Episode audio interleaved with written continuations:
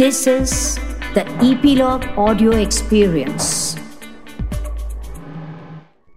when you're training indoors make sure that you have a the ceiling fan is on if you have the ac on please put the ac on if you have the front fan on nothing like it. Make sure you are using as many fans as you can to cool you off. Now, a lot of people ask me why isn't that making my workout easier, right? It's only shooting the heart rate up. Yes. So, what happens is your body is only 25% efficient. So, to produce one unit of power, you know, your body has to produce four units of energy and out of these four units three units are used to cooling your body. Only one unit is generating power. The other three units are actually cooling the body. So now when you when you start heating up when you don't use a fan when you are indoors when you start sweating a lot now instead of three units which are cooling you off. Now the body needs more cooling. So instead of three units, three and a half units of your energy are cooling your body. So instead of producing 100 watts, you are producing 80 watts and you are only feeling more uncomfortable. So that one thing is something which you have to keep in mind is to keep yourself cool during the workout. Only when you feel cool in the workout, you are actually giving your best. Such a situation doesn't arise outdoors because you are actually, you know, the air is there.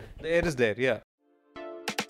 Hey, hope you like this episode. And if you feel that you have become more insightful in the last few minutes and want to receive more episodes like this, make sure you subscribe to Insightful in 3 Minutes podcast on Epilogue Media website or wherever you get your podcast from.